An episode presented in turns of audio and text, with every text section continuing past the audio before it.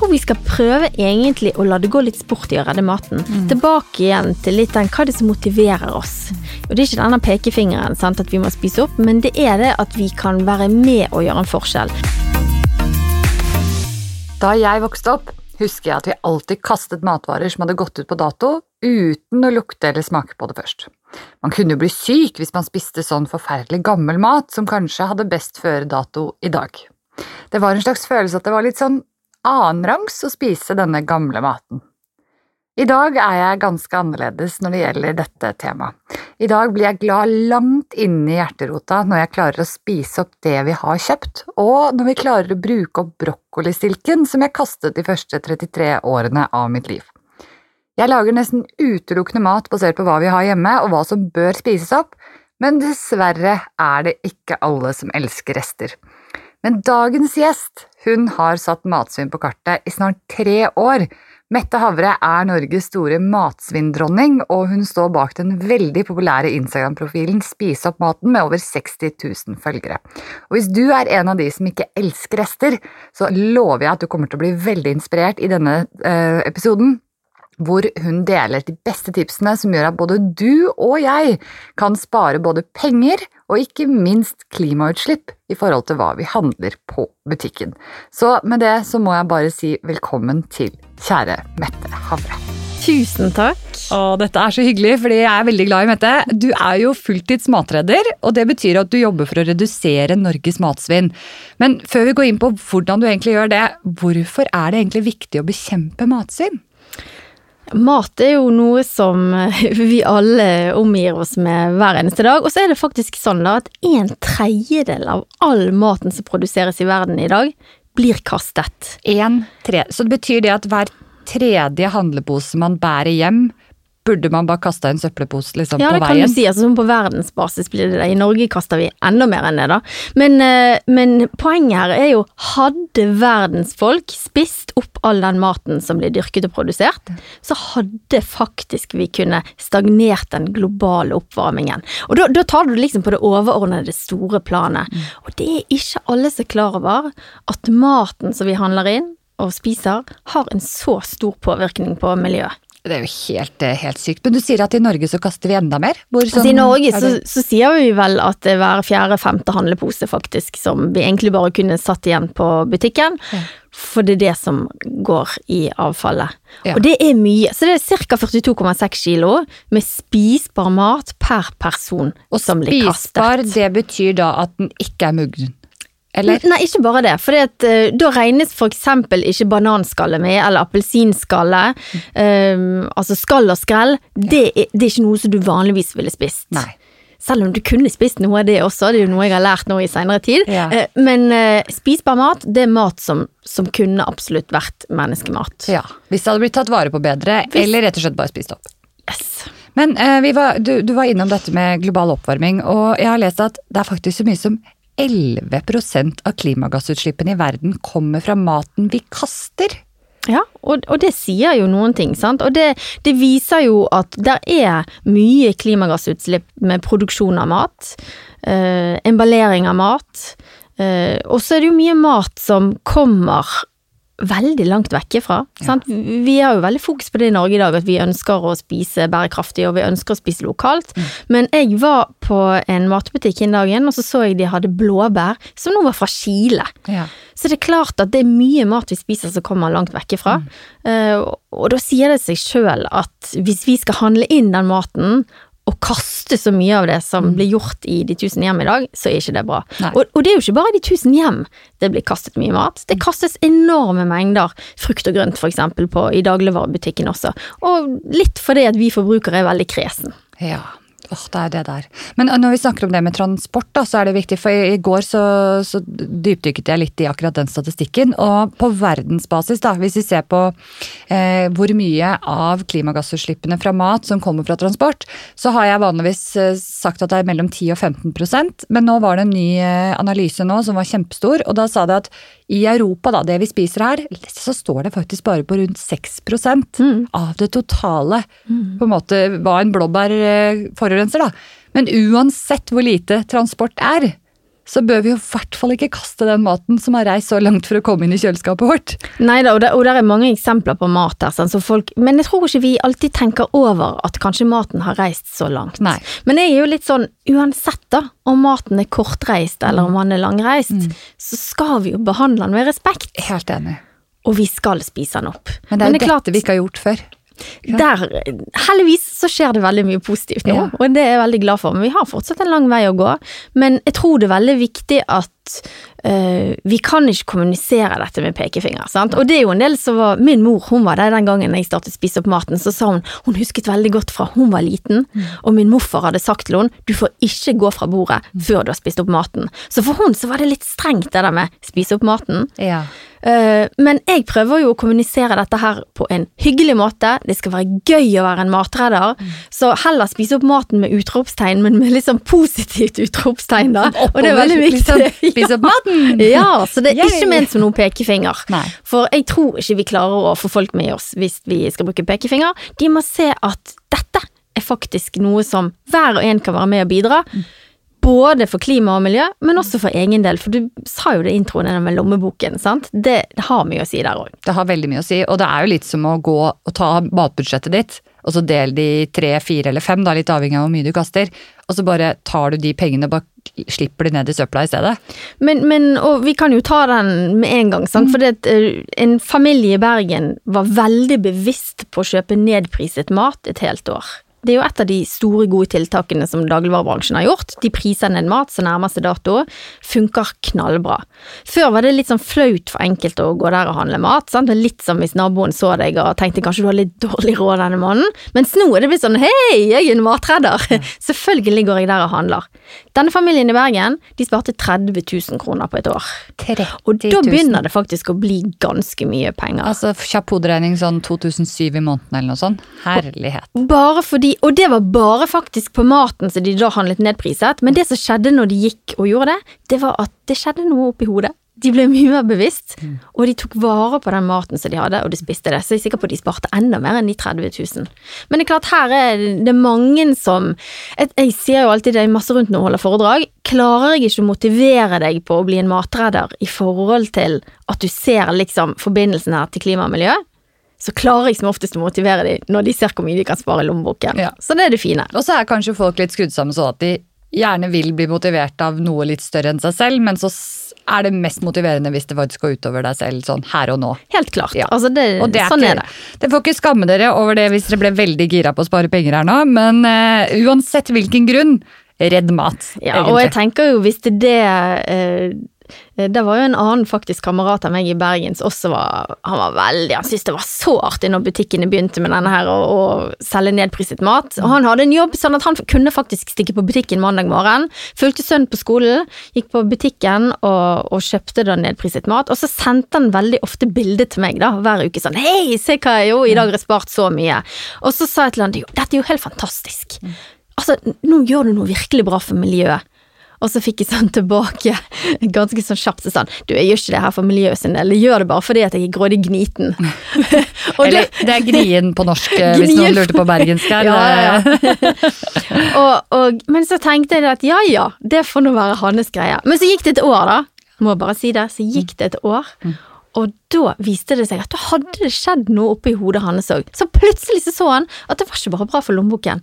Dette var jo ganske bra bidrag han kunne gjøre for miljøet i tillegg. Ja. Så nå har han blitt miljøbevisst. Ja, Men det er jo litt sånn, altså noen ganger så må handlingen gå først, og så må du kjenne på hvorfor du på en måte syns det er stolt av å, å være sånn, da. Det er jo sånn med vegetarmat også. Helt klart. Veldig mange som liksom, ja, men jeg gjør det bare for egen helse.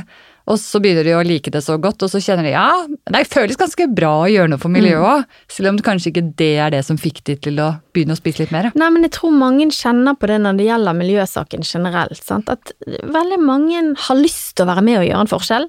De er litt usikre på hva de kan gjøre, men nå begynner det jo å komme. altså Tingene som både du og jeg holder på med. Sant? Dette er jo ting som folk kan ta tak i i hverdagen. Og jeg tror når mange ser at ok, her kan vi faktisk være med og gjøre en forskjell.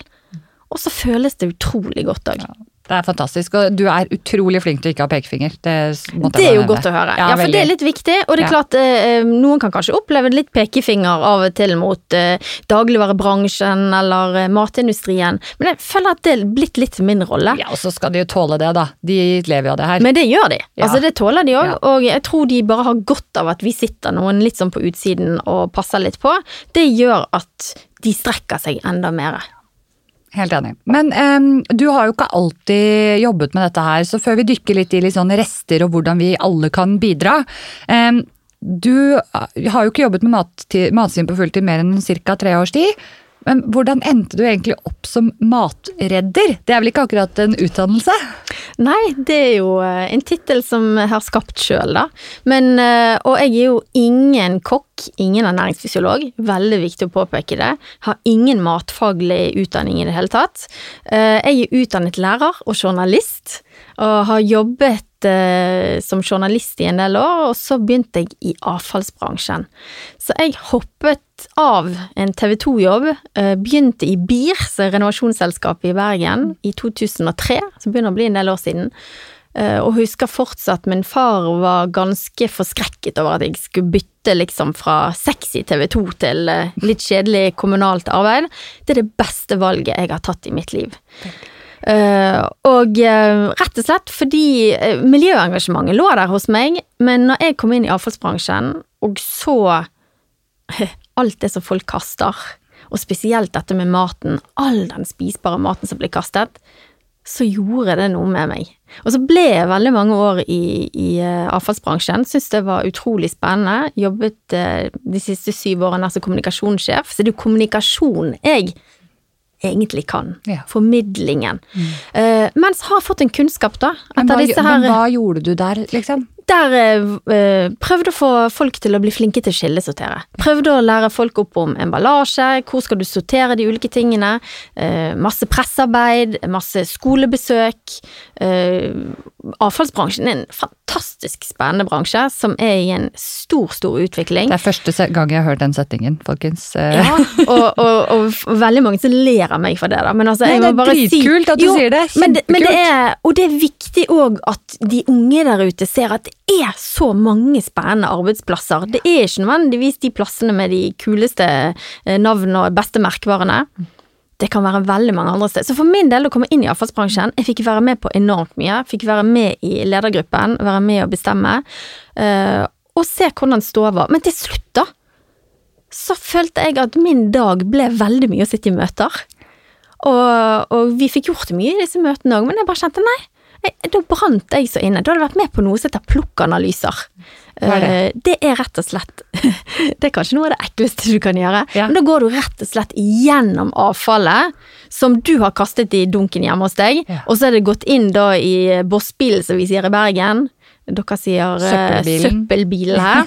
Eh, og så tømmer vi det ut på et bord. Ja. Så åpner vi posene, og så ser vi. Da tar man bare helt tilfeldige poser, Helt og så bare tømmer ut. Og når vi står der og åpner, eh, så aner ikke jeg hvor eh, det kommer fra. Jeg vet at det kommer fra en av de kommunene selvfølgelig som ligger innunder renovasjonsselskapet som jeg jobbet i, eh, men, men hvor, det vet ikke jeg. Men når vi da står og åpner disse posene, da var det så mye spiselig mat, da. Ja, for dere åpner det da egentlig rett etter det har kommet inn, da. Da åpnet vi det rett etter Ja. Mm. det kommet inn. Sant? Så, så vi sender det jo videre igjen etter at det har vært inne hos oss, men vi bare, det var litt sånn for å se. Og så er det litt annerledes i Bergen, for der sorterer de ikke ut matavfallet for seg. Der går de i restavfallet, så det var restavfallsposene vi åpnet. Ja. Og da er det litt for å se hvor, flink, hvor, altså hvor flinke folk blitt til å skillesortere. Og folk er blitt veldig flinke på mye. På eh, glass og metall og på papiret, det finner du nesten ikke restavfall lenger. Du finner mye plast fordi folk er usikre. Men mengdene med spisbar mat er enorme. Så da dro jeg ut eh, hermetikkbokser. Jeg er jo liksom, Hermetikk burde det ikke være datomerking på i det hele tatt. Mye tørrvarer. Folk kaster rett og slett eh, suppeposene når de har passert dato. Det var mye, alt fra hele pølsepakker til, jeg husker så godt, fire laksefileter. Så noen da har kjøpt, og det koster 100 kroner i hvert fall da, sant, for å kjøpe fire sånne fileter. Og da tenkte jeg bare at her er det jo et eller annet gale. For det, da viser, altså da er det noen mennesker som har så god råd, og det er veldig mange i Norge i dag som har det, så kan de gå på butikken og handle den maten de vil, legge det inn i kjøleskapet, og så kan det godt være at de to dager etter så har ikke de så lyst på det de har i kjøleskapet, og så går de og kjøper noe mer, og så til slutt så glemmer de hva de har inni der. Og de der fire laksefiletene, de var nok en forglemmelse. Så de burde jo egentlig gått i frysen, så kunne man spist det seinere, men isteden så blir det bare kastet. Ja. Og for meg da, og jeg tenkte altså, det, det er veldig mange mennesker i verden som sulter i dag. Bare i Norge så er det 500 000 mennesker som lever under fattigdomsgrensen. Så jeg bare kjente at her er det noe totalt galt. Dette må jeg ut og vise folk på en eller annen positiv måte. Så jeg, eh, i jobben som jeg hadde der da i BIR, så fikk jeg i 2016 lov til å opprette en Facebook-side som da het Spis opp maten, som var meg og min familie. Hva, hva gjorde vi hjemme hos oss? Og da var jeg bare så ærlig på og sa det at vi kaster for mye mat hjemme hos oss, dette vil vi bli bedre på. Og da var det veldig mange som hadde lyst til å følge oss på den reisen. Og det var egentlig starten på det hele. Så kult! Så du lagde egentlig bare en sånn Facebook-side som et lite sånn, ja, eget lite kommunikasjonsprosjekt, da? Ja, og, og jeg måtte jo liksom avklare det med jobben som jeg var, sant. Fordi at, um, og det var jo det som ble litt sånn utfordring etter hvert, for det vokste seg jo mye større enn hva jeg hadde sett for meg. Uh, det var masse medier som fanget opp hva jeg holdt på med, det ble mye mediesaker, og da får du mye oppmerksomhet rundt det. Uh, jeg laget en Instagram-side som plutselig vokste veldig fort også. Og da måtte jeg ta et valg til slutt. Ja. Altså jeg måtte litt sånn ta valget. Ok, ønsker jeg at dette skal være en del av den jobben jeg har? Sant? Rett og slett at det var da renovasjonsselskapet sin side. Eller ønsket jeg at dette skulle være meg og min familie sånn som det var, og ta det videre. Og da kjente jeg bare at eh, Nei, her har, dette er noe jeg brenner så sterkt for, eh, så dette har jeg lyst til å bruke min hverdag på. Så du sa opp jobben. Så da sa jeg opp jobben, akkurat som du gjorde i, Ja. i din jobb. Eh, jeg sa opp jobben, og eh, de fikk veldig sjokk på jobben min når jeg kom og sa opp, for alle da visste at jeg var veldig glad i den jobben. Ja. Og enormt glad i de menneskene som er der. Eh, Så det, er satt langt inne å si opp jobben. Og så er det litt sånn crazy òg at du skal på en måte slutte i en god jobb og starte for deg sjøl, og så skal jeg da være matredder. Ikke så veldig mange som hadde gjort det tidligere. Um, men eh, jeg må jo si at jeg angrer jo absolutt ikke på det. Nei, og det gjør ikke Norge heller, Mette, for du har gjort en veldig veldig stor, eh, stor jobb. Men, det, men altså, nå er ikke dette en karrierepod, men jeg må likevel spørre, fordi det er veldig interessant. Jeg har gjort det selv, jeg har, jeg har egentlig ikke fortalt det i poden, men det kan jeg ta en annen gang. Men det å si opp en jobb for å gjøre noe som man egentlig ikke helt vet hvordan kommer til å gå. Man vet egentlig ikke helt hvordan skal man egentlig tjene penger på å redde mat hjemme hos folk. Altså, Nei, er altså du står jo helt på egne bein. Men det er klart, jeg hadde jo da jeg så jo at her var det muligheter. Mm. Det var mange selskaper jeg kunne samarbeide med. Jeg hadde eh, jobbet litt med kumeieriene. Jeg hadde fått de til å endre datomerkingen på sine produkter fra best før til best før, men ikke dårlig etter, og tenkte ok, der kan jeg sikkert gå inn og gjøre noen ting. Så jeg så jo noen muligheter, men jeg visste jo ikke helt når jeg sluttet. Mm. men jeg må bare gi deg kudos for det. Altså, hørte dere det? Hun, hun fikk altså kumeieriene, dette er flere år siden nå. Det var i 2017. Ja, og så fikk du dem til å endre fra best før 1. februar til best før, men ikke dårlig etter. Nå har jo alle sett disse markene, men det å tenke at du, det er mennesker som står bak og kjemper. Det er ganske tøft å få gjennom sånne endringer. Ja da, og, og det viser jo hvor viktig vi som forbrukere kan være. sant? Absolutt. At, altså, Vi må bruke stemmen vår, Ja. og det sier jeg alle steder jeg er, om det er en skole eller om det er i en bedrift. Vi må bruke stemmen vår, for da kan vi få til positiv endring. Og det som er det gøy nå, nå eh, Jeg har vært på TV i flere land med det her, og nå ringte de fra Luxembourg forrige uke, og eh, nå vil de ha mine barn på TV i Luxembourg. For, for meg er det litt sånn familiebedrift her, da. Ja. Eh, For da, da ønsker de faktisk å, å presse eh, matbransjen også der, da, til å endre datomerkingen. Og det er gøy. Ja, det er helt, helt, helt fantastisk. Men altså, hva er din visjon da for matsvinn? Hva er det du jobber mot? Altså, jeg, jeg jobber jo helt klart ut ifra FNs bærekraftsmål. Sant? Så at vi innen 2030 så skal vi halvere matsvinnet. Og eh, her har jo Matvett stått på i utrolig mange år og jobbet for bransjen, men jeg er jo en stemme som egentlig først og fremst prøver å pushe forbrukerne til å ta gode valg i hverdagen, men så er jeg også blitt på en måte en stemme som, som, som er en litt sånn vaktbikkje, da, kanskje mot eh, matprodusentene. Så å halvere matsvinnet innen 2030, det er målet. Ja, Veldig kult. Eh, Men nå er det jo sånn at eh, kurven for matsvinn den går jo nedover, men eh, som du nevnte så kaster vi fremdeles 42,6 kilo spisbar mat per innbygger i Norge. Hvorfor kaster vi så mye mat? Vi var litt innom det, men altså det er økonomi selvfølgelig. Men hva er de andre årsakene? Det er blitt Altså, jeg tenker bare fra jeg var liten og fram til nå, så er det veldig annerledes hvordan vi spiser. Eh, Jeg husker vi hadde det meste av maten som sto på bordet hjemme hos oss, det var faktisk laget fra grunn. I dag så går vi på butikken, og så handler vi mye halvfabrikater. Veldig mange gjør det. Vi har ikke samme forholdet til maten lenger som det vi hadde før. Så jeg mener jo at den viktigste grunnen til at vi kaster mat i dag, det handler ikke om at maten er billig eller om maten er dyr. Det handler rett og slett om at vi har ikke respekt for maten lenger. Eh, og, og det tror jeg, derfor er det veldig fint nå med de ekoringene som kommer. Uh, det er utrolig fint med Bondens marked. Ja, Ekoring, tror- bare for å nevne hva det er, så er det vel det at det er litt sånn lokale folk som går sammen om å ha et slags bondens marked, da, som kanskje flere kjenner til. Og så kan du kjøpe direkte, og jeg tror du også kan booke mat. Du kan bestille på forhånd, faktisk. Så i Bergen så har vi eh, flere sånne ekoringer, og da kan du følge de på Facebook, og så Ja. kan du bestille mat, og så kommer de den og den dagen. Ja. Eksempel på parkeringsplassen til Ikea, sant? så møter du opp der, og så, så henter du maten som du da vil kjøpe. Ja. Så da får du kjøpe lokal Så en eller annen lokal bonde skriver at nå neste måned så kommer vi til å ha to kasser med gulrøtter og sånn, og så legger du ut en kilopris. Og Yes. så, ja, Og så henter du det der. ja. Og da tror jeg folk har et helt annet forhold til maten Mm. enn det vi har i butikken i dag. ja.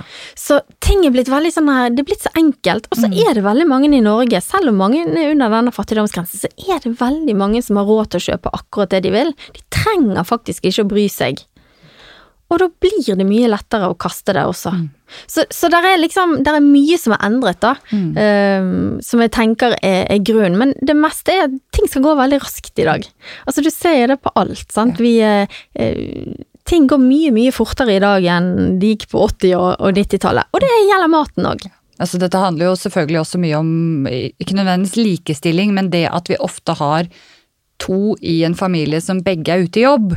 Og det er jo ikke sånn at man da har så veldig lang tid på å lage middag hver dag, som igjen selvfølgelig gjør at man tar litt de der raske løsningene. Og da blir det ikke til at du husker på å kanskje gå gjennom kjøleskapet og liksom tenke litt kreativt rundt den brokkolistilken, liksom. Så da er det Ja. igjen kunnskap. Men det er jo der jeg vil tilbake og vise folk at her kan de faktisk ta tiden litt tilbake. sant? Fordi at hvis du bruker de der ti minuttene på søndagen og planlegger uken, så kan du spare deg for så utrolig mye at du står og klør deg i hodet og lurer på hva skal vi spise til middag i dag, og at du lurer på hva du har. For da får du faktisk en oversikt. Men det er igjen noen ting men da må du legge inn de ti minuttene om søndagen, og det er veldig mange som syns at det er vanskelig. Ja, fordi at man tenker hva skal jeg bruke de ti minuttene på? Altså, jeg vet ikke hva jeg vil ha å spise på onsdag, jeg. Mm. Nei, og det sånn. er der vi er blitt bortskjemt. Ja. At vi, vi, eh, vi trenger ikke nødvendigvis å planlegge til uken, for vi vet ikke helt hva vil vi ha på onsdag og torsdag. Da vil vi kanskje ha noe annet. Nei, da, da utsetter jeg det til det, og så går jeg på butikken nå. Så vi går nok på butikken mye mer enn nå enn hva vi gjorde før, og da blir veldig mange fristet til å kjøpe ekstra ting, og det fører til mer svinn også. Og når du da kjøper ting som andre egentlig har laget, og du bare setter sammen, så som du var inne på, så får man ikke like mye respekt for det. Kan du bare tenke deg hvis du har stått en hel dag og bakt en sjokoladekake til en eller annen fødselsdag, eh, og den er pyntet, og du har klart å få glasur, og du liksom har brukt masse tid og bare yes, jeg er så flink, og jeg er et urmenneske som klarer å lage en bake. ja. sånn. Eller så kjøper du en ferdigkake i frossendisken. Hvem av de er det du kaster først? Det er jo Nei, og, åpenbart. og alle ser jo det, sant. Ja. Så det er, men så er det litt den der òg at restemat skal ikke være sånn annenrangsmat. Rest, altså mye mat som er mye, mye bedre enn det har fått stått litt. Grann. Uh, og, og det tror jeg ikke alle tenker over lenger. Og det der å ta med seg rester da kanskje uh, på, altså i lunsjboksen, Ja. på skole, eh, på jobb. Nå vet jeg at det er veldig mange på jobb som har fantastiske kantiner. De kjøper gjerne mat der, men av og til så kan du ta med deg restene på jobb òg. Ja, og enkelte kantiner har jo også sånn at de tar restene på slutten av dagen som du kan ta med hjem til middag. Ja, de, de er blitt veldig flinke. Ja. Altså det, og, og det må jeg bare få si. Det er fantastisk det fokuset som nå er på matredding rundt omkring. Eh, det er Altså, til og med bankene snakker om det. Ja. Sant? Og, og da har det på en måte skjedd noen ting. Eh, Så, så vi blir liksom bombardert med det overalt nå, men det tror jeg vi trenger. Vi trenger liksom positiv uh, innspill uh, både herfra og derfra, for det er mange som trenger å, å bare se at ja, men dette er jo veldig enkelt. Og så vet jeg at du er veldig opptatt av å ha en restedag i uken. Jeg tenkte vi kan gå innom det etterpå. Men aller først så vil jeg gjerne høre litt hva vi kaster mest av. Ja, og, og noe av det som vi kaster aller mest av, det er jo brød. Ja. Vi kaster eh, 9,3 kilo med brød hver og en av oss i året. 9,3, altså 170 000 brød hver Yes. dag. Mm. 9,3 kilo brød. Og i min familie er vi fire, da, sant? så da kan jeg gange det med fire. Sant? Så jeg vil si at uh, hvis vi er en sånn vanlig gjennomsnittsfamilie, så kaster vi nesten 40 kilo med brød i året. Altså det like mye som mye. datteren din veier, eller noe sånt Ja. sikkert. For hun er ja, Ja? Sånn altså mye. Herlig. Eh, og det er jo så enkelt egentlig å gjøre noe med det. Men også, også er middagsrester. Ja. Sånn? Veldig masse middagsrester. Uh, Så du lager en spagetti bolognese til hele familien, og så er det en porsjon igjen, og så kaster du den.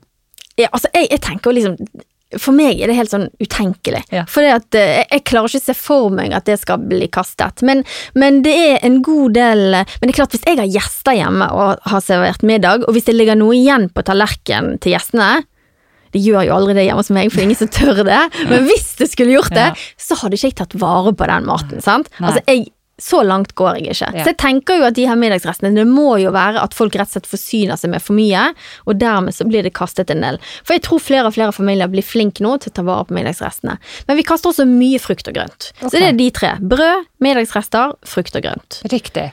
Men Hvorfor kaster vi frukt og grønt? Det er jo fordi at eh, frukten ikke ser så pen ut som vi ønsker at den skal være. Eplet er ikke perfekt nok. Eh, Bananen er kanskje blitt brun. Eh, Men der òg er det jo Og det var veldig kjekt, jeg var og besøkte en kantine før i dag, og de fortalte det at der er det en stor bank, og de har masse møter. Skjærer gjerne opp frukt, så de får inn sånne fruktfat på møtene. Er det frukt igjen etterpå? Før hadde det blitt kastet. Nå yeah. tar de vare på det, det går rett i frysen, og så lager de Hva var det de kalte det? Dirty smoothie, tror jeg de kalte det. Så de selger det etterpå, sant. Kult. Så det er fantastisk at sånne ting skjer. Men det må vi bli flinkere til på hjemmebane òg. Absolutt. Har du, har du rett og slett frukt i eh, fruktkurven hjemme som ser dårlig ut, hiv det i frysen og lag noe godt ut av det. Men utfordringen her er jo at butikkene kaster så mye. Så jeg kan ikke skjønne at ingen dagligvarebutikker har et sånt konsept at de rett og slett selger smoothie, altså hjemmelaget nesten smoothie i butikken. De burde klart å lage noe av den overskuddet av frukt og grønt som er i butikken, istedenfor å kaste det. Er det gratis for butikken å kaste?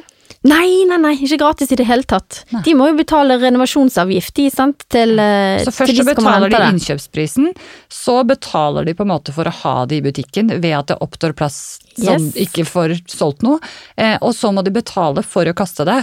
Men det er jo akkurat samme som du må hjemme òg. Ja, Du, du, du betaler for maten, tar den med deg hjem, Ja. og så hvis du skal kaste den, så betaler du renovasjonsgebyr igjen. Sant? Så det Ja. er jo egentlig helt tullete. det er helt eh, katastrofe. Men uh, man, får jo dårlig samvittighet for alt man kaster. Jo, Og det- også, ja, men ja. jeg tenker, du skal ikke gå med dårlig samvittighet heller, det er litt viktig. Det er mer den der å klare å snu tankegangen og se at yes, her er det jo artige ting som jeg kan gjøre. Mulig å redde.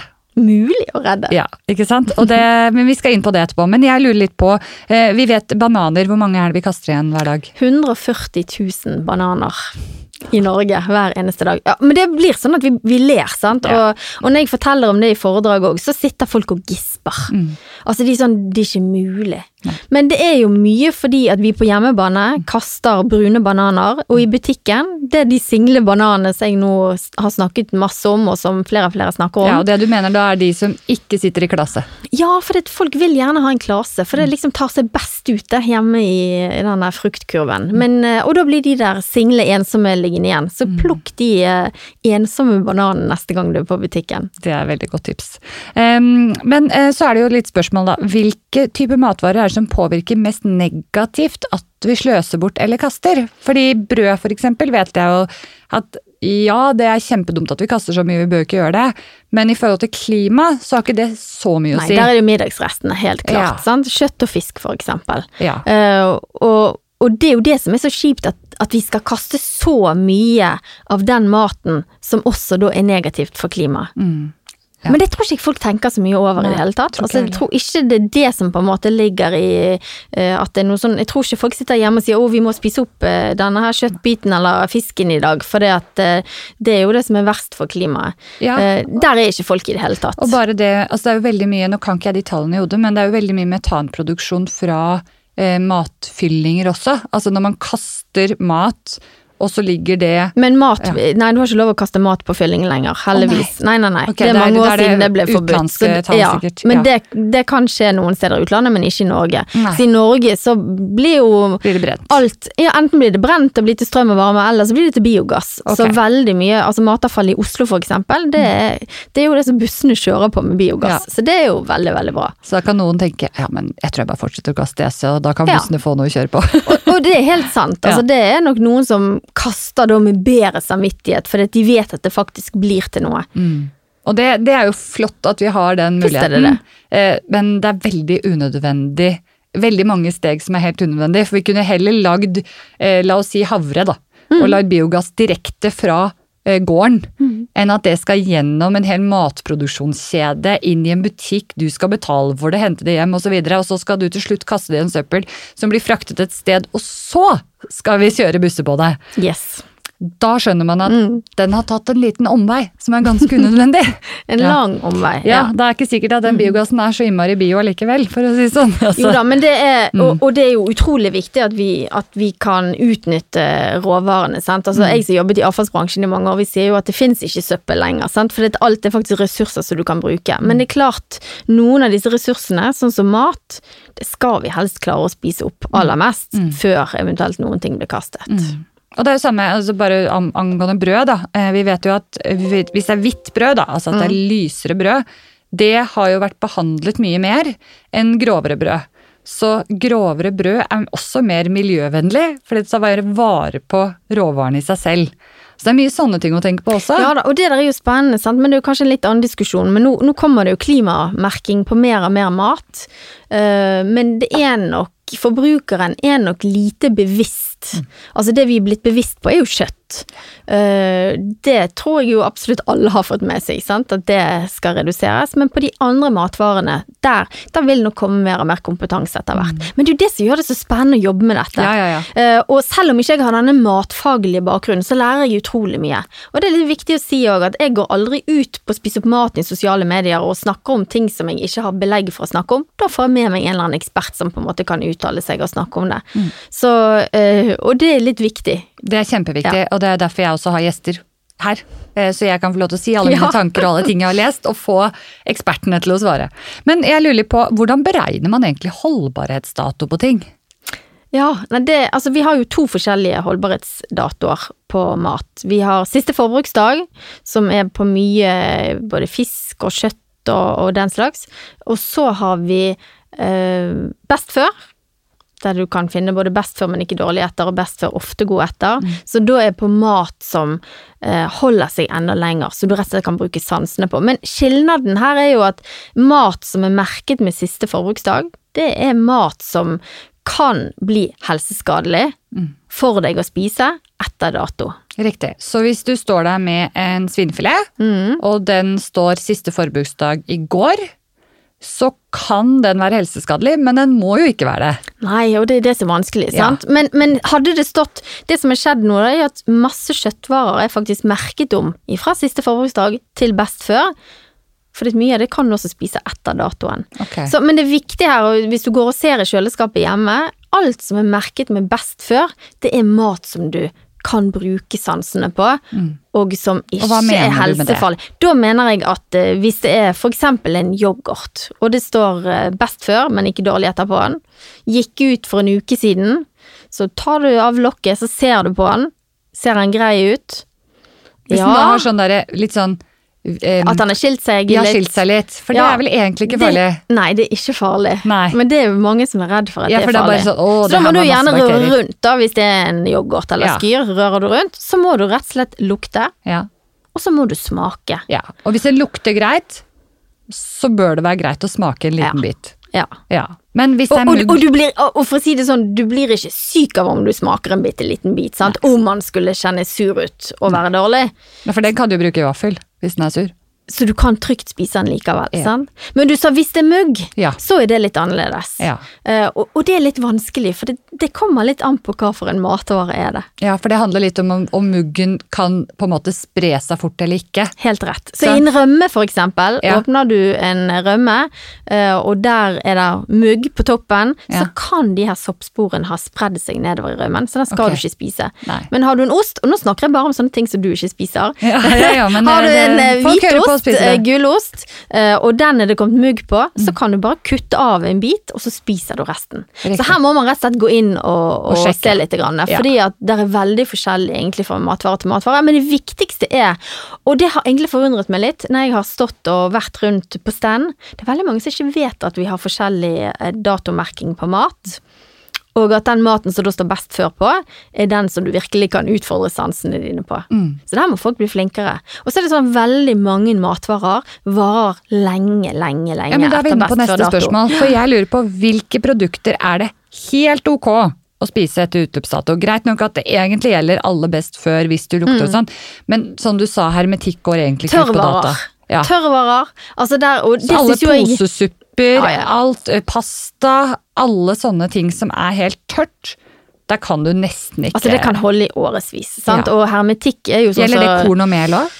Uh, mel, i hvert fall har jeg hatt eh, i flere år i skapet som jeg har brukt. Til og med gjær, som da er langt eh, etter, altså tørrgjær, Mm. har jeg også da kunnet brukt. Eh, så alle sånne tørrvarer. Mm. Nøtter kan jo harskne, sant? så de kan få en litt annen smak. Altså Ja. Hvis du har nøtter, for det er jo datostempling på nøttene òg. Ja, men smaker det godt, så er det ikke Ja, noe problem. du må, du må smake på de. Smaker Ja. de godt, så er det ikke noe problem. Nei. Um, og så er det jo meierivarer som også varer veldig lenge etter dato. Da får jeg ofte spørsmål ja, men hvorfor er det ikke bare lenger dato på det, da? Mm. Uh, men det er jo fordi det er, er strenge regler her i forhold til datomerking. Uh, et, et meieriprodukt skal du kunne spise både om du er veldig liten og du er veldig gammel, at du er i litt sånn sårbare grupper. Uh, så der er på en måte en begrensning der i forhold til, til datoen. Um, og og, og, det, men det er vanskelig for folk å skjønne. Sånn som egg, Ja. som du heller ikke spiser. Ja. Eh, men egg er merket med 27 dager frem i tid. Ja. Egg er også merket best før. Der er det en EU-regel som sier at vi må datostemple 27 dager frem i tid. Har det med, er det salmonella Ja. det har med å gjøre? Og det har vi nesten ikke i Norge. Men det har vi ikke. Altså, Nei. det er Ja. nesten ikke i Norge. Jeg hørte det her om dagen, faktisk. Jeg har ikke googla det etterpå, men at hvis man setter eggene opp ned, Mm. så skulle det gjøre mer for holdbarheten. Det, kan, altså, det er jo noen som sier at du kan snu på eggene i kjøleskapet. Jeg har aldri gjort det, da, men, men det kan du gjøre. Eh, og så det noen som sier at ja, men du kan ta en sånn test, en sånn vanntest på Ja. egg. Og hvis de flyter opp, da er de dårlige. Ja, altså Men legger de bare det- fylt Ja, men så har jeg snakket med Nortura om dette, da, Mm. og de sier jo det at um, selv om egget flyter, så kan det godt være det nest. Det er kanskje bare kommet, Har du lagt lenge, så kan det kommet noen luftlommer inni det, så du må knekke det. Mm. Ja. Og hvis du knekker et egg som er dårlig, så kanskje du, du unngår ikke å kjenne det på lukten. Det lukter forferdelig dårlig. Ok, så hvis du skal lage en omelett, da, Mm. så kommer du ikke til å lage en omelett med dårlige egg, Nei. fordi du kommer til å merke det. Yes. Veldig bra. Men de bør oppbevares kaldt, ikke sant? Ja. Ja. Kjempebra. Men vi må jo over litt på, på hva slags tips vi har eh, til eh, oss vanlige folk, og ikke bare snakke om eh, litt sånn større grep. Du er jo veldig flink til å snakke om deres restedag som er på torsdager. Kan ikke du fortelle alle om den? Jo, altså vi innførte restetorsdag. Det var egentlig når, når jeg, Det var kanskje det aller første grepet jeg faktisk tok. Jeg begynte vel egentlig med å sjekke litt i avfallet. Bare se hva det vi kaster av mat hjemme. Bare for å få et sånn overblikk. Og det kan folk gjøre òg, enten om, de, om det går i restavfall eller om de har egen matavfallsutsortering. Sjekk nedi posene så du kaster mat, for det, det, det lærer du mye av. Men da innførte vi restetorsdag. Så, så den er litt hellig hjemme hos oss. Så hver torsdag så, så er det rett og slett sjekke i kjøleskapet. Hva har vi? Og vi er flinke til å ta vare på hvis det er middagsrester, så legger vi det i en boks inn i kjøleskapet. Og er det noen rester, eh, eller har jeg noen ting i frysen som burde vært spist opp, sjekker rett og slett skuffer og skap. Hva har jeg? Og det, Gjør du det da onsdag, eller? Nei, gjør det, gjør det ikke før på torsdag. Nei. Så eh, det er alltid noen ting du har som du kan spise hjemme. Mm. men da risikerer du at du får en liten sånn tapasbuffé nesten, med litt forskjellig. Eh, eller at jeg har igjen eh, noen ting fra tidligere i uken som jeg kan lage noe nytt ut av. Som jeg da gjerne må tilføre andre helt ferske råvarer eh, for å lage noe nytt ut av det. Hva kunne et eksempel på det vært? Eh, nei, det kan jo være hos oss fisk, sant. Hvis vi har hatt eh, torsk og poteter og grønnsaker på en tirsdag, så kan jeg lage plukkfisk ut av det på torsdagen. Og ja, det litt sånn du, ri, du river er det, ja, da er det egentlig bare at du moser poteter og Ja. river opp torsken. Det er jo nesten det samme du spiser, og så moser du det bare sammen, og så har du gjerne melk og fløte og salt og pepper. Ah. Kjempeenkelt. Tror du har en oppskrift på det i boken Det har jeg, det er Ja. helt rett. Ja. Uh, men utrolig enkelt. Uh, eller at vi uh, Altså, så, så han, jo, en annen ting som vi også ser det på resttorsdag, det er jo Jeg får rett og slett oversikt over hva har jeg i kjøleskapet. Mm. Sant? For det, er litt sånn typisk at du Du har gjerne handlet, og det er veldig forskjellig når folk handler. Jeg har ikke noen fast rutine om at jeg har én dag i uken jeg går og handler. Det kan være lørdagen, eller det kan være mandagen eller tirsdagen.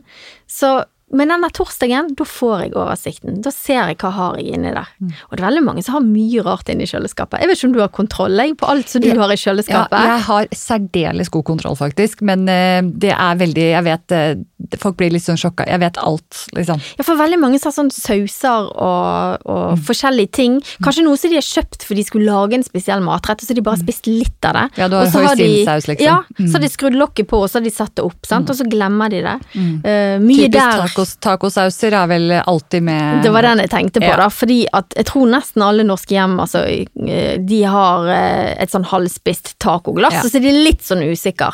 Og der har jeg jo vært på besøk hos noen studenter, noen kollektiv, og det var veldig vittig, det fant vi hos alle. Altså, men de var jo myglet Mm. Ja. i alle Ja, ja. kollektivene. Det går ganske fort, faktisk, før det blir liksom mugg i de. Eh, Men vi kjøper ikke de lenger. Du så da har vi ikke det. ja. eller altså vi, bruker andre typer tacokrydder og sånn, så jeg syns ikke de tilfører så veldig mye digg til tacoen. Nei, men de er likevel De, er, de fins i veldig mange norske Ja, hjem. de sant? Det. Så, det er, så det er litt den der å bare få kontroll da, på hva har du i kjøleskapet, eller bare grønnsaksskuffen. Ja. Veldig mange som har mye grønnsaker i grønnsaksskuffen. Uten at de faktisk helt vet hva som er nedi der. Ja. Og jeg tenker jo, jeg syns jo det er alltid en sånn superfin base om torsdagen. Har du noen grønnsaker, så er det alltid noen ting godt du kan lage. Ja, Men det syns folk er vanskelig. ikke sant? Ja. Hva skal du gjøre? Men vi, vi kan ta et eksempel. Eh, jeg tror det var du som lærte meg å bruke brokkolistilken. Mm. eh, hva, hva skal jeg gjøre med den, da? På en helt vilkårlig torsdag. Så har jeg lagt den igjen, da, for jeg visste at jeg har hørt at den bør brukes. Hva skal jeg gjøre med den? Da hadde jo jeg eh, skjært den opp på langs, og rett og slett bare lagd en wok. Eller du kan bare steike den i litt olje og salt og pepper og spise den som en sånn brokkolisalat. Altså, det er så godt. Men jeg er oppvokst akkurat sånn som deg der. Vi spiste blomsten, altså toppen, og så kastet vi stilken. Ja. Men den stilken er supergod, og det skal så lite til at du da kan ha den Altså, du kan ha faktisk en brokkolisalat som er et eget måltid, eller at du har den ved siden av noe kan faktisk annet. nevne at På hannelene.no så ligger det en brokkolisalat hvor jeg har rett og slett bare skåret opp hele brokkolien i buketter. Og stilken er bare tatt av de trælete liksom, utsidegreiene og den aller aller nederste harde biten. Og så har jeg bare finhakket den. Og så er det blandet sammen med litt, i mitt tilfelle, da, vegansk majones og litt sånn ja, løk, og det er granateple og sånne ting. Superdigg! Og så er det helt rått, kjempeenkelt, og du får i deg veldig, veldig mye næring. Men jeg tror det er noe av det viktige for folk å lære òg, at vi må utnytte hele råvaren. Det samme som med blomkål. Mm. Jeg syns jo det er kjempegodt å lage blomkålris, så det er så enkelt, sant, å raspe bare blomkålhodet. Mm. Men de grønne bladene som er rundt blomkål, de kan du spise. Og det er sånn folk bare Hæ? Kan vi spise de? Ja.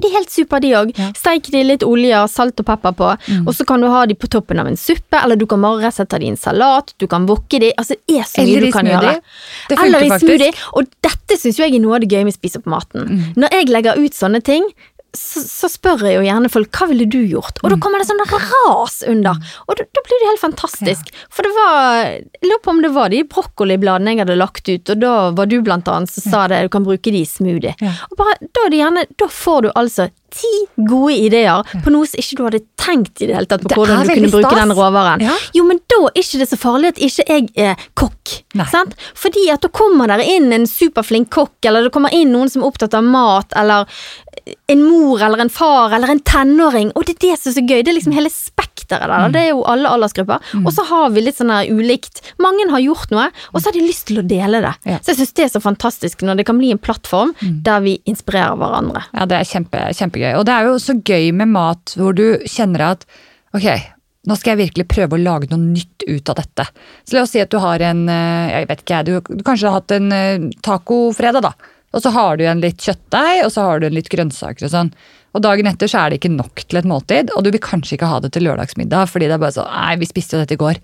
Men hva med da å slenge alt det sammen med f.eks. en sånn hermetiske tomater, litt mer krydder oppi, litt chili oppi, og så plutselig så har du en gryte. Alle grønnsakene er allerede kuttet opp, kjøttdeigen er allerede stekt. Altså Da har du en nydelig lunsj som du har på hva da? Fem minutter Ja, for det er litt av poenget. Altså, det går så fort. Det går så fort. Og hvis du da har en brokkolistilk, ja, men så sleng den oppi, da vel. Mm. Eller en eh, blomkålstilk. Eller en eh, trekvart paprika som begynte å bli litt sånn bløt, så du hadde ikke lyst til å knaske den i deg. Få den oppi den samme gryta. Men, men igjen så er det som du sa, noen syns dette er litt skummelt. Ja. Og da tror jeg det er viktig at jeg kan vise som en helt vanlig gjennomsnittsperson at jeg får dette til, Ja. uten å være noe supergod på kjøkkenet. Og hvis jeg får det til, så ser andre at yes, men dette kan jo vi prøve også. Så derfor er det viktig at vi legger ut sånne ting, for det inspirerer. Absolutt. Og at folk viser da Jeg er veldig glad når folk eh, tagger spise på maten eh, med restemat som de har laget hjemme. For det er at vi kan inspirere hverandre både til å, til å ta vare på maten, eh, men til å lage nye, gøye retter. Ja. Og det er faktisk, jeg må virkelig si, det høres litt sånn frelst ut, men det er skikkelig gøy å bare gå til kjøleskapet og bare Nå skal jeg pokke meg klare å, å lage middag i dag uten å handle. Altså, Ja, det er en sånn accomplishment, da, og så bruker du så mye mindre tid, for du slipper å tenke ut hva du skal lage, skrive opp handleliste, dra på butikken, altså dere skjønner hele greia. Det er jo fryktelig gøy. Og så er det veldig mange norske hjem som har en fryser. Jeg vet at det er mange studenter som gjerne bare har en sånn bitte liten på deling, men hos mange familier i hvert fall så er det en fryseboks. Og nede i den fryseboksen, der kan det ligge mye rart. Men hva med det, da? Kan man spise alt fra fryseren? Ja, altså der òg Jeg har jo skrevet en bok der jeg har laget en liste på dette. Matprat har faktisk en god liste der på hvor lenge, for det er litt ulikt. sant? Kjøtt kan holde seg så lenge, fisk så lenge, eh, grønnsaker så lenge. Men frukt og grønt, for eksempel, det holder jo all evig tid. Jeg hadde en dame som ringte meg, da hadde jeg vært på NRK og pratet om spise seg ut av frysen. Hun hadde tatt et lite dypdykk i sin fryseboks, funnet da en boks som sto merket 1984, som var liksom ganske mange år siden. Men nedi der så var det ripssyltetøy som hun da hadde laget i 1984. Hun var veldig spent, ville det Jeg tror dette var tilbake i 2017 eller 2018 hun ringte meg. Ja, hun lurte på liksom. smaker dette fortsatt godt. Ja. Det var helt supert. Altså, det smakte kjempegodt. Og da måtte jeg spørre en ernæringsfysiolog er det, er det liksom lurt, kan man spise syltetøy liksom over 30 år gammelt? Ja, null problem. For bær holder seg i frysen. Er det frysen. sant? Altså 30, ca. 30 år gammelt? Og så anbefaler jeg ingen å gjøre det, selvfølgelig. sant? For vi, vi kan ikke la Da blir jo litt denne fryseboksen nesten en sånn matkirkegård, sant? og det ønsker vi jo. Høres litt ekkelt ut, men Det er det vel uansett, men det hvis vi helt ønsker vi jo ikke. Vi ønsker ikke at ting skal ligge der i, i all evighet. Så Nei. det er lurt å spise seg ut av fryseboksen nå etter nyttår. Mm. Vi er fortsatt uh, bare like over, sant? selv om vi nå snart er i februar. Um, og gjøre det i sommerferien. To Mm. Ja. ganger i året. Ja. Spis deg ut av frysen. Ja, og det er jo Da må du igjen være litt kreativ. Eh, men jeg tror at det er det som kommer til å gjøre at du, du syns det er litt gøy òg. At du kommer over og lærer deg noe nytt. Og finner du noen gamle pølser, da, om det så er vegetarpølser eller vanlige pølser, mm. det kan du bruke i nesten alle retter. Du kan ha pølse i tacoen, liksom. Helt klart. Og det er det derre å bare skjønne at det er ikke regler i matlaging. Det jo, er men jeg tror det er et eller annet der, jeg vet ikke. Nå er de blitt mye flinkere, synes jeg, i mat- og helsefaget. De har fokus også på å redusere matsvinn, og de, blitt, altså, de eksperimenterer til og med mer på skolen. Men det er et eller annet med, jeg tror vi vokste opp veldig sånn at det er faste retter. Så vi må tørre å blande litt. Og det husker jeg veldig godt, det var en gutt som satte meg på barneskole. De hadde, eh, de hadde restesøndag. Hver søndag spiste de rester, og det var beste dagen han hadde i uken, for da blandet de så mange smaker, sa han. Sant? At da brydde de seg ikke om de sa ting på bordet som egentlig ikke passet sammen. Det syntes han var kjempeartig. Alle liker jo buffé. Ja, Og alt sant? passer ikke sammen der. Nei, og da plukker du jo veldig mye rart sant, på en buffé, Ja. men at du kan til og med gjøre det hjemme. da. Så jeg tror vi må bare eh, Og jeg ser der, jeg har lært veldig mye sjøl de siste årene òg. Det der med å tørre å stole litt på seg sjøl og eksperimentere. Og så ok, så ikke det hver eneste gang at det blir knallgodt. det kan være at det, det er litt flat smak eller et eller annet, men det kan alltid spises. Det er litt det. Og så er det, vi må kanskje huske det også, at man må ikke spise sitt aller beste måltid hver eneste middag. Ja, det er sant. Det er faktisk lov å ta seg brødskive med pålegg til middag. At hele familien sitter ned og vet du hva, i dag ble det brødskivemåltid. Poenget med middag er å få i seg mat, næring og være sammen med familien. Ikke sant? Helt enig. Eh, Det er ikke at det må være varm middag, eller at det må være poteter ved siden av, eller noen andre regler. Det er ikke det som er formålet. Og det tror jeg er litt viktig å huske. Eh, Men eh, hvilke grep kan familier da ta for å redusere matsvinnet? Selvfølgelig spise ut av fryseren. Passe på at vi bruker opp en del av de stilkene og sånn. Er det andre ting som du pleier å anbefale? Ja, altså, det er jo viktig å få kontroll på hva matvarer har du hjemme. Det, altså, klarer du å lage en handleliste der du setter opp litt sånn middager med noen hull eh, til restemat utover uken, så er det helt eh, knallbra. Er du bevisst når du går og handler på butikken at du alltid går og ser i den nedprisede disken først? Og, og det er veldig gøy, for det er en del som skriver til meg at de eh, Nå har ikke de planlagt middagen før de går på butikken, de planlegger middagen ut av hva finner de i den nedprisede disken. Det synes jeg er artig. Eh, og da begynner jo folk å bli flinkere til å, å eksperimentere. Eh, og så tenker jeg litt den der Jeg tror vi skal prøve egentlig å la det gå litt sport i å redde maten. Tilbake igjen til litt den hva er det som motiverer oss. Og det er ikke denne pekefingeren sant, at vi må spise opp, men det er det at vi kan være med og gjøre en forskjell. Så hos meg, jeg har jo to barn, en på 11 og en på 14, så de begynner å bli ganske store etter hvert da. Men hos oss så er det fortsatt den der, hvem er flinkest til å spise opp det som de faktisk forsyner seg med på tallerkenen? Lag en greie av det. Men det er jo godt poeng, for jeg tok ikke den i stad. Fordi eh, dette med å ha porsjoner eh, For det er jo, jeg også husker det tilbake, at jeg fikk eh, liksom beskjed at du måtte spise opp det du hadde på tallerkenen. Men da hadde jeg jo ikke forsynt meg selv. Nei, og, og det, altså det, kan jeg, det husker jeg faktisk fra jeg var liten òg. Var på besøk hos en venninne, og der fikk vi alltid ble vi forsynt på tallerkenen. Jeg syntes det var helt grusomt, for jeg var så redd jeg ikke skulle klare å spise opp alt det som kom på Ja. tallerkenen. For det kaster man jo, ikke sant? Det som er på tallerkenen, stort sett. Det gjør man. Ja. Så det er viktig at, men det er viktig å lære Altså her er mange voksne som trenger å lære det òg, at du kan forsyne deg flere ganger.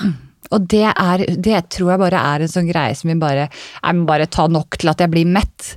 Eh, men du skjønner ikke at du ikke ja, men Du blir mett hvis du tar to ganger da. Ja, men det er veldig mange er redd for det. Sant? Så tenker du, «Å, nå skal vi være så effektive, så vi tar alt på med en gang. Men hvis du kan la det gå litt sport i det hjemme eh, For hele, for, for, for jeg syns jo det her med matredning det er et utrolig fint tema å snakke om rundt middagsbord òg. og mange barn har jo om dette på skole, og så kommer de hjem og er supergira, og da klarer de veldig ofte å motivere foreldrene sine også.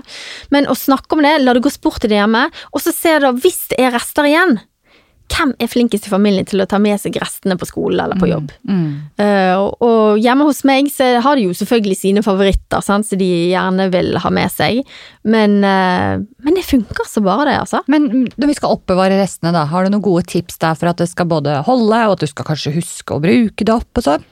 Ja, altså jeg eh, eh, Har vi middagsrester, så pleier jeg alltid å legge det. Jeg har rett og slett vært på Altså jeg er jo litt sånn eh, Noen vil sikkert kalle meg for litt sånn plastfanatiker. Men jeg har jo akkurat som alle andre, så har jeg også masse sånne plastbokser og diverse som jeg oppbevarer i.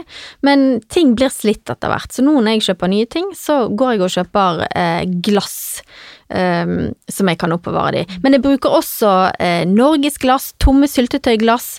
Altså, her er det egentlig bare å bruke fantasien. Så tar du middagsrestene, Uh, kan helt fint ha middagsrester opp på et syltetøyglass for eksempel, sette det inn i kjøleskapet, men jeg pleier ikke å merke maten, altså middag jeg setter inn i kjøleskapet, pleier jeg ikke å merke og skrive Nei, fordi det ble skal spist spises mandag, for det tenker jeg at det skal vi spise den uken uansett. Ja. Men hvis uh, jeg lager en stor porsjon av noe, eller det er mye igjen, jeg fryser ned, da er jeg flink å merke det. Ja. For det er viktig i fryseboksen. At du vet at ok, eh, jeg la det der 29. januar 2020, og så ser du da hvor lenge jeg hadde lagt der. Mm. Eh, Men det viktigste er jo at du faktisk oppbevarer middagsrestene kjølig. Men du har vel også en egen hylle, har du ikke det? Jo, jeg har en egen hylle i kjøleskapet der det står 'må spise snart'. Jeg har Ja. et lite sånn eh, skilt som, som står på i hyllen der, og det funker veldig godt. Men legger du da Da er det alltid middagsrester og sånne Da ting tar jeg middagsrester. Jeg tar også hvis jeg ser at vi har noe pålegg som nærmer seg dato.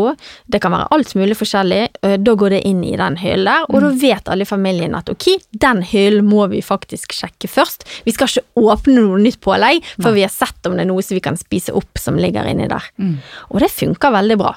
Så lenge du At alle i familien er klar over det, selvfølgelig. At, eh, Men er det sånn at dere hyllen da går og sier liksom high five fordi nå åpnet jeg ikke nytt, eller har det blitt en del av familien? Ja, nei, men da, altså, da kommer de uh, gjerne, og det kan både være barna og det kan være mannen min som sier hei, nå har jeg spist opp den, og Mm. nå reddet jeg den. Min mann er mer sånn, han kommer gjerne hjem fra butikken, så har han vært og kjøpt noe nedpriset mat, og da har han skikkelig god følelse. Ja. Mens ungene er mer på den, hvis de har reddet noe inni hyllen i kjøleskapet, da forteller de det. Ja. Sant? Altså, okay. da er det litt sånn der eh, er stolte. Da, ja, da er de stolt over at de har vært med. Og det tenker jeg er kjempefint. Ja. At de føler at de er med faktisk å gjøre noe. Sant? At de valgte heller å spise opp det pålegget istedenfor å åpne noe nytt. Mm. Sønnen Altså- min eh, på fire, han sier alltid Nei, mamma, i morgen da skal vi ikke kaste mer mat, sier han. Men han sier det hver gang han da ikke har spist opp middagsmaten. og, ikke sant? for da Og kjenner han litt ja, på det Og jeg prøver å få han til å spise opp, og han liksom jeg, jeg orker ikke mer. Det er spesielt hvis det er et eller annet han ikke liker så godt. Så sier Men i morgen, etter det skal vi aldri kaste mer mat. Nydelig. Så vi er på vei, men vi har ikke helt kommet til Og det er klart, du har barn i en alder som er vanskelig òg, Ja. Altså når man har små barn, så Det er er det kjempevanskelig. Småbarnsfamilier er de Ja. som kaster mest. Ja, og det er jo ikke så rart, fordi du sender med de matbokser, og du vet at noen dager så trenger de fire brødskiver i, i, i løpet av den dagen. Og noen ganger så kommer da to av de hjem, og så er de halvspiste, og så har de ligget ute så lenge at du kan nesten ikke servere det igjen, for du vet ikke helt hva de har vært med på. Og det er en utfordring, det, det med utfordring. matpakken. Ja. Helt klart. Jeg har faktisk tatt det opp også i barnehagen, for jeg skulle ønske at det var sånn at hvis vi sendte med for mye, for vi, de spiser frokost i barnehagen da, eh, og hvis de ikke spiser opp frokosten, så mener jeg at barnehagen kunne kanskje hatt en sånn at da tar vi fra matboksen til lunsj igjen. Sånn at det blir spist Mm. før du får da ny brødmat, for de får jo da akkurat det samme stort sett. Mm. Eh, men eh, da var det litt sånn, nei men stakkars, skal de spise de gamle der, ikke sant? Jo da, men Eh, det viser, at da har vi noen sånne der, eh, sperrer liksom i hodet, sant. Men der vet jeg det er veldig mange barnehager som, som begynner å bli utrolig flinke matreddere. De her minste barna, de syns jo det er fantastisk å være matreddere. Så det skjer noe med generasjonen nedover Ja. nå, det gjør det. Ja, For det er jo noen eh, Det kan jo hende at man er gift med en sånn, uten at jeg henger ut noen, eh, som synes litt synd på de som får servert rester, på en måte. Ja. Litt sånn Ja, men stakkars, han, han spiste jo det i går. Ja. Litt sånn. Eh, så vi har nok en jobb igjen å gjøre. Eller du Helt har det, selv om jeg Helt prøver å hjelpe. ja. Eh, yes, Men vi har fått et par sånne lyttespørsmål også av hva folk lurte på. Eh, og disse har jeg ikke preppet deg på, så vi får håpe at du, at du kan de. Vi prøver. Eh, er det sant at du ikke kan varme opp ris igjen? Å, det, å, så bra at det kom opp. Ja, Eh, du kan varme opp igjen ris. Okay. Ris er jo fantastisk deilig, enkel restemat. Men det viktige som du må gjøre med ris, var litt inne på det i sted, eh, det er når du har spist ris, hatt det til middag, avkjøl det, og så må du få det i en boks eller et glass inn i kjøleskapet. Ris må oppbevares kaldt. Okay. Men det er noe nemlig, det har vært noen saker om det i media. Det var en dame som hadde spist kylling og ris, så hadde hun latt risrestene stå i panen på komfyren til dagen etter, varmet opp igjen risen, og da er det en bakterie som kan utvikle seg i risen, og den kan du bli alvorlig syk ut av veldig fort. Så du, men, men det gjelder ikke bare ris, det gjelder all middagsmat. Ja. Du må kjøle det av, få det inn i kjøleskapet. Eh, kan man sette det rett inn i kjøleskapet når det er varmt, da? Ja, men, men eh, du, du har Det tror jeg du gjør veldig sjelden. Det kan være litt lunkent. Mm. gjør ingenting om du setter det inn i Ja, kjøleskapet, det og det handler er litt litt om den, å få den temperaturen i kjøleskapet, og så de andre matvarene blir varme, ikke sant? Og, og temperaturen i kjøleskapet bør egentlig ligge på mellom to og fire grader, men med en gang du setter inn eh, eh, mat, som gjerne da fortsetter litt lunken, så vil jo det kreve litt for å få Mm. den kald. Eller hvis du kommer hjem og noen har kom, gjerne handlet masse brus på butikken, og så skal de ha det kaldt, og så stapper de kjøleskapet med brus og andre matvarer. Da risikerer du også at temperaturen går opp i kjøleskapet. Men ris er kjempegod restemat, så det må Altså, det, det er så mye deilig du kan lage av det, så det kan varmes opp igjen. Veldig bra. Eh, spinat blir veldig fort dårlig. Hvordan, hvordan kan man løse det? Det får jeg faktisk ofte spørsmål om. Ja. Eh, Det som jeg har gjort, og jeg syns det er vanskelig fordi at spinat er i veldig store poser på butikken. Av og til så har jeg funnet noe mindre, som oftest er det sånne store poser. Da tar jeg rett og slett og fryser nesten all spinaten. Eh, og så tar jeg ut litt og litt, da. For det, det er mye enklere. Da holder spinaten seg. Og noen sier ja, men da blir han kanskje litt sånn dvask når han liksom eh, Når han eh, tiner. Men det kommer helt an på hva du skal bruke den til. Skal du bruke den i matlaging? Skal du bruke den i en smoothie?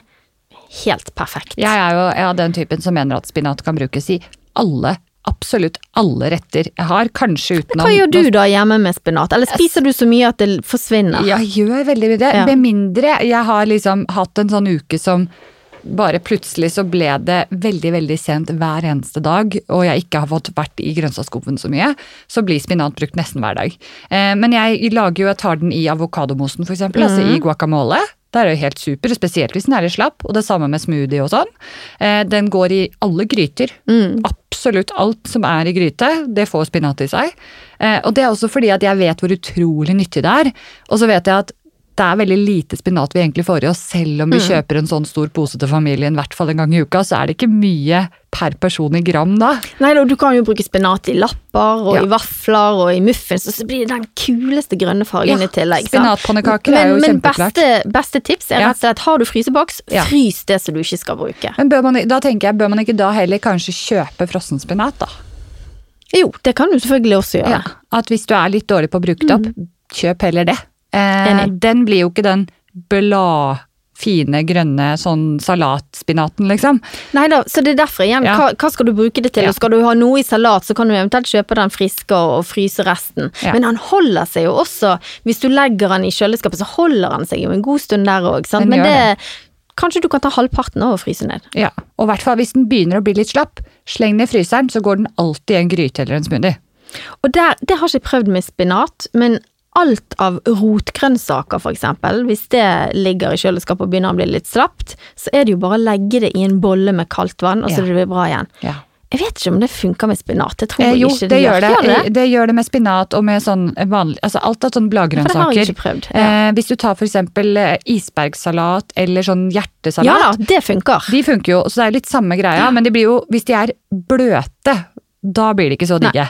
Eh, også, Nei, for det er det som er utfordringen med spinaten. Sant? At den kan bli litt sånn grøtete nesten, at den Ja. går litt sånn i hverandre. Og så lukter ikke spinat nødvendigvis sånn veldig godt i utgangspunktet når man åpner en pose, så det er litt vanskelig å kjenne. Mm. ja. Men i en gryte hvor det blir varmebehandla, så er det jo ikke noen bakterier som liksom kan Tror jeg, da. Mm. I hvert fall. Men det siste spørsmålet jeg har her, er et ganske stort spørsmål. Men Mm. jeg er sikker på at du har et svar på det. Hvis du nå, i dag, ble sjef i verden for én dag, hva ville du gjort for at verden skulle redusere matsvinn fortest mulig? Du kunne bestemme hvilke regler som helst. Det er et stort spørsmål. Ehm, jeg tror jo det viktigste vi kan gjøre for å på en måte få det ut i de tusen hjem og, og klare å redusere matsvinn, så tror jeg ehm, da måtte vi hatt en eller annen sånn der dagskampanje. eh, på, fått inn i sosiale medier hos alle som snakker om mat. Et eller annet gøy utfordring som man da kunne gitt til de tusen hjem for å redusere matsvinn. Altså Her er det jo tusen ting som man kan finne på, men det tror jeg jeg hadde gjort, for da hadde du nådd ut til så, du, så enormt få mange. folk til å prate om det. Jeg ville fått folk til å prate om Men det. det er jo fordi at det, det er jo det du har merket at funker. At hvis vi først blir bevisst på det Så sprer det seg, Ja, sant? Og, og det, så så det er jo litt det som har skjedd med Spis opp maten, at vi snakker om det der, og flere og flere snakker om det, Mm. flere deler. Så jeg tror den dagen, hadde jeg bestemt, så ville jeg fått spredd det, rett og slett. Ja. Og mest, først og fremst i sosiale medier, Og det Ja. funker. Det funker. Du, tusen, tusen takk, Mette. Eh, hvis man vil følge deg, så finner man deg selvfølgelig på Spis opp maten. Men du har også en bok som heter Spis opp maten! Ja, det er veldig bra at man har samme navn på ting. Em, for, eh, hvis du følger meg, så finner du alltid meg på Hanne Lenes Vegetar, og selvfølgelig også på hannelene.no. Og hvis du vil ha gode mattips fra folk som er også veldig opptatt av matredning, så kan du gå inn på Vegetarentusiaster på Facebook. Og så snakkes vi neste uke. Takk for i dag.